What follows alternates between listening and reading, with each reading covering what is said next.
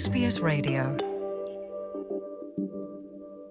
ਕਿਰਾਏਦਾਰਾਂ ਉੱਤੇ ਵਿੱਤੀ ਤਣਾਅ ਘਟਾਉਣ ਲਈ ਵਿਕਟੋਰੀਅਨ ਸਰਕਾਰ ਨੇ ਇੱਕ ਨਵਾਂ ਫੈਸਲਾ ਕੀਤਾ ਹੈ, ਜਿਹਦੇ ਤਹਿਤ ਮਕਾਨ ਮਾਲਕਾਂ ਨੂੰ ਹੁਣ 2 ਸਾਲਾਂ 'ਚ ਸਿਰਫ ਇੱਕ ਵਾਰ ਹੀ ਕਿਰਾਇਆ ਵਧਾਉਣ ਦੀ ਇਜਾਜ਼ਤ ਹੋਵੇਗੀ। ਹਾਲਾਂਕਿ ਕਿਰਾਏਦਾਰਾਂ ਦੀ ਐਸੋਸੀਏਸ਼ਨ ਵੱਲੋਂ ਇਸ ਗੱਲ ਦਾ, ਇਸ ਫੈਸਲੇ ਦਾ ਸਵਾਗਤ ਕੀਤਾ ਗਿਆ ਹੈ, ਪਰ ਰੀਅਲ ਏਸਟੇਟ ਇੰਸਟੀਚਿਊਟ ਨੇ ਇਸ ਨੂੰ ਨਿਹਾਇਤ ਹੀ ਮਾੜਾ ਤੇ ਨੁਕਸਾਨਦੇਹ ਫੈਸਲਾ ਗਰਦਾਨਿਆ ਹੈ। ਐਸਪੀਐਸ ਪੰਜਾਬੀ ਤੋਂ ਪ੍ਰੀਤਿੰਦਰ ਸਿੰਘ ਗਰੇਵਾਲ ਹਾਜ਼ਰ ਹੈ ਇਸ ਸੰਬੰਧੀ ਇਸ ਵਿਸ਼ੇਸ਼ ਰਿਪੋਰਟ ਦੇ ਨਾਲ।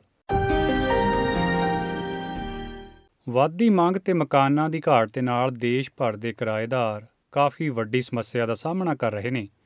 ਵਿਕਟੋਰੀਅਨ ਟੈਨੈਂਟਸ ਯੂਨੀਅਨ ਦੀ ਚੀਫ ਐਗਜ਼ੀਕਿਊਟਿਵ ਜੈਨੀਫਰ ਬੈਵਰੇਜ ਦਾ ਆਖਣਾ ਹੈ ਕਿ ਹਾਊਸਿੰਗ ਦੀ ਲਾਗਤ ਲਗਾਤਾਰ ਵਧ ਰਹੀ ਹੈ, ਕਿਰਾਏਦਾਰ ਦੁਖੀ ਨੇ ਤੇ ਵੱਧਦੇ ਕਿਰਾਏ ਉਹਨਾਂ ਦੀ ਪੇਸ਼ ਨਹੀਂ ਜਾਣ ਦੇ ਰਹੇ।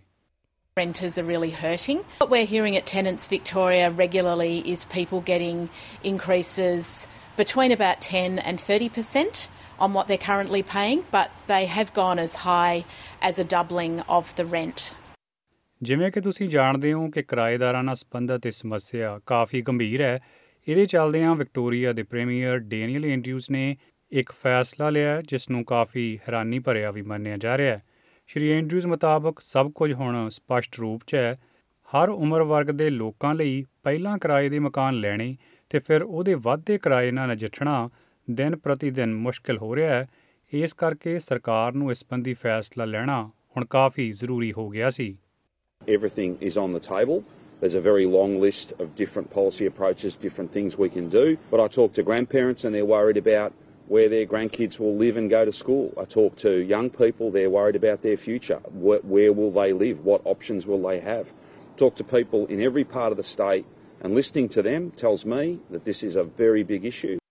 ਦੱਸਦੇ ਜਾਈਏ ਕਿ ਇਹ ਹੁਣ ਤੱਕ ਦੇ ਸਭ ਤੋਂ ਵਿਵਾਦਪੂਰਨ ਪ੍ਰਸਤਾਵਾਂ 'ਚੋਂ ਇੱਕ ਹੋ ਨਿਬੜਿਆ ਹੈ ਜਿਹਦੇ ਤਹਿਤ ਮਕਾਨ ਮਾਲਕ ਨੂੰ ਹਰ 2 ਸਾਲਾਂ 'ਚ ਸਿਰਫ ਇੱਕ ਵਾਰ ਕਿਰਾਇਆ ਵਧਾਉਣ ਦੀ ਇਜਾਜ਼ਤ ਹੋਵੇਗੀ ਉਧਰ ਪ੍ਰੀਮੀਅਰ ਐਂਡਰਿਊਜ਼ ਨੇ ਇਸ ਸਿਲਸਿਲੇ 'ਚ ਆਖਿਆ ਹੈ ਕਿ ਜਿੱਥੇ ਕਿਤੇ ਵੀ ਲੋੜ ਹੋਵੇ ਸਰਕਾਰ ਹਮੇਸ਼ਾ ਹਾਜ਼ਰ ਰਹੀ ਹੈ ਗੱਲ ਭਾਵੇਂ ਪਾਵਰ ਬੋਨਸ ਦੀ ਕਿਉਂ ਨਾ ਹੋਵੇ ਜਾਂ ਕੋਈ ਹੋਰ ਸਰਕਾਰ ਹਰ ਹੀਲੇ ਵਸੀਲੇ ਵਰਤਣ ਲਈ ਤਿਆਰ ਹੈ ਤਾਂ ਜੋ ਇੱਥੇ ਵਸਦੇ ਲੋਕਾਂ ਨੂੰ ਕੋਈ ਸਮੱਸਿਆ ਨਾ ਆਵੇ There's always more that has to be done to protect those who, in any market, have very little power, whether it be people who are struggling to pay their energy bills, we're prepared to act.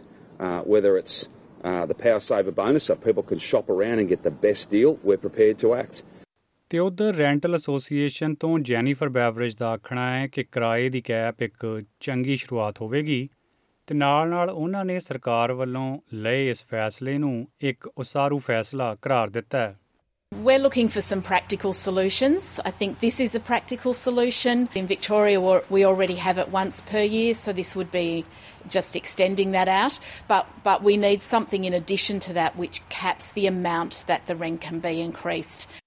ਪਰ ਇਸ ਦੇ ਉਲਟ Victoria ਦੇ real estate institute ਦੇ chief executive ਕੁਇੰਟਨ ਕਿਲੀਅਨ ਦਾ ਆਖਣਾ ਹੈ ਕਿ ਇਹਦਾ ਉਲਟ ਅਸਰ ਹੋ ਸਕਦਾ ਹੈ ਇਹ ਫੈਸਲਾ ਕਾਫੀ ਨੁਕਸਾਨਦੇਹ ਸਾਬਤ ਹੋਵੇਗਾ ਕਿਉਂਕਿ ਮਾਰਕੀਟ ਵਿੱਚ ਪਹਿਲਾਂ ਹੀ ਘਰਾਂ ਦੀ ਘਾਟ ਹੈ ਤੇ ਇਸ ਨਾਲ ਉਲਟਾ ਲੋਕਾਂ ਦੇ ਘਰੋਂ ਬੇਘਰ ਹੋਣ ਤੇ ਅਸਰ ਵੱਧ ਜਾਣਗੇ It will be a disastrous uh, approach to this, this issue.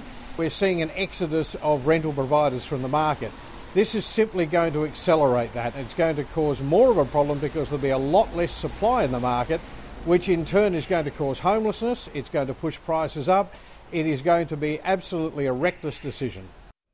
ਤੁਹਾਨੂੰ ਦੱਸਦੇ ਜਾਈਏ ਕਿ ਇਸੇ ਰਣਨੀਤੀ ਦੇ ਹਿੱਸੇ ਵਜੋਂ ਐਂਡਰਿਊ ਸਰਕਾਰ Airbnb ਵਰਗੇ ਥੋੜੇ ਸਮੇਂ ਦੇ ਕਿਰਾਏ ਦੇ ਸਟੇ ਤੇ ਟੈਕਸ ਜਾਂ ਲੈਵੀ ਲਾਉਣ ਤੇ ਵੀ ਵਿਚਾਰ ਕਰ ਰਹੀ ਹੈ ਜਿਹਦੇ ਨਾਲ ਉਹ ਹੋਰ ਮਾਲੀਆ ਇਕੱਠਾ ਕਰ ਸਕਣਗੇ ਪ੍ਰੀਮੀਅਰ ਐਂਡਰਿਊਜ਼ ਮੁਤਾਬਕ ਇਹ ਇੱਕ ਵੱਡੀ ਹਾਂ ਪੱਖੀ ਤਬਦੀਲੀ ਹੋਵੇਗੀ There's a power of work going on, uh, and we'll have more to say in a couple of months' time. And I think it will be when it's when it's all announced and detailed. And of course, we'll answer all the questions relevant at that at that time.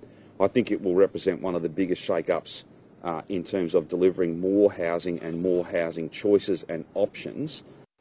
ਭਾਵੇਂ ਸਰਕਾਰ ਇਸ ਸੰਬੰਧੀ ਵੱਡੇ ਦਾਅਵੇ ਕਰ ਰਹੀ ਹੈ ਪਰ ਇਸ ਦਾ ਅਸਰ ਆਉਣ ਵਾਲੇ ਸਮੇਂ 'ਚ ਹੀ ਪਤਾ ਲੱਗ ਸਕੇਗਾ ਕਿਉਂ ਜੋ ਸਰਕਾਰ ਆਪਣੇ ਲੋਕਾਂ ਨੂੰ ਸਭ ਤੋਂ ਬੁਨਿਆਦੀ ਚੁਣੌਤੀ ਮਹਿੰਗਾਈ ਤੇ ਆਮ ਜਨਜੀਵਨ ਦੀ ਲਾਗਤ ਨੂੰ ਠੱਲ ਪਾਉਣ ਲਈ ਨਿਰੰਤਰ ਜੂਝ ਰਹੀ ਹੈ ਇਹ ਰਿਪੋਰਟ SBS ਨਿਊਜ਼ ਤੋਂ ਗੈਰਤ ਬੋਰਹੈਮ ਦੀ ਸਹਾਇਤਾ ਨਾਲ SBS ਪੰਜਾਬੀ ਵੱਲੋਂ ਪ੍ਰੀਤ ਅੰਦਰ ਸਿੰਘ ਗਰੇਵਾਲ ਦੁਆਰਾ ਪੇਸ਼ ਕੀਤੀ ਗਈ ਹੈ। ਆਪਣੇ ਵਿਚਾਰ ਸਾਂਝੇ ਕਰਨ ਲਈ ਪ੍ਰੋਗਰਾਮ ਚੱਲਦੇ ਦੌਰਾਨ 042 999 6263 ਤੇ ਆਖਰੀ ਸੰਦੇਸ਼ ਭੇਜਿਆ ਜਾ ਸਕਦਾ ਹੈ ਜਾਂ SBS ਪੰਜਾਬੀ ਦਾ ਫੇਸਬੁੱਕ ਪੇਜ ਵੀ ਇਸ ਕੰਮ ਲਈ ਵਰਤਿਆ ਜਾ ਸਕਦਾ ਹੈ। ਧੰਨਵਾਦ। ਤੁਸੀਂ SBS ਪੰਜਾਬੀ ਦੇ ਨਾਲ ਹੋ। ਹੋਰ ਜਾਣਕਾਰੀਆਂ ਪ੍ਰਾਪਤ ਕਰੋ sbs.com.au/punjabi ਉੱਤੇ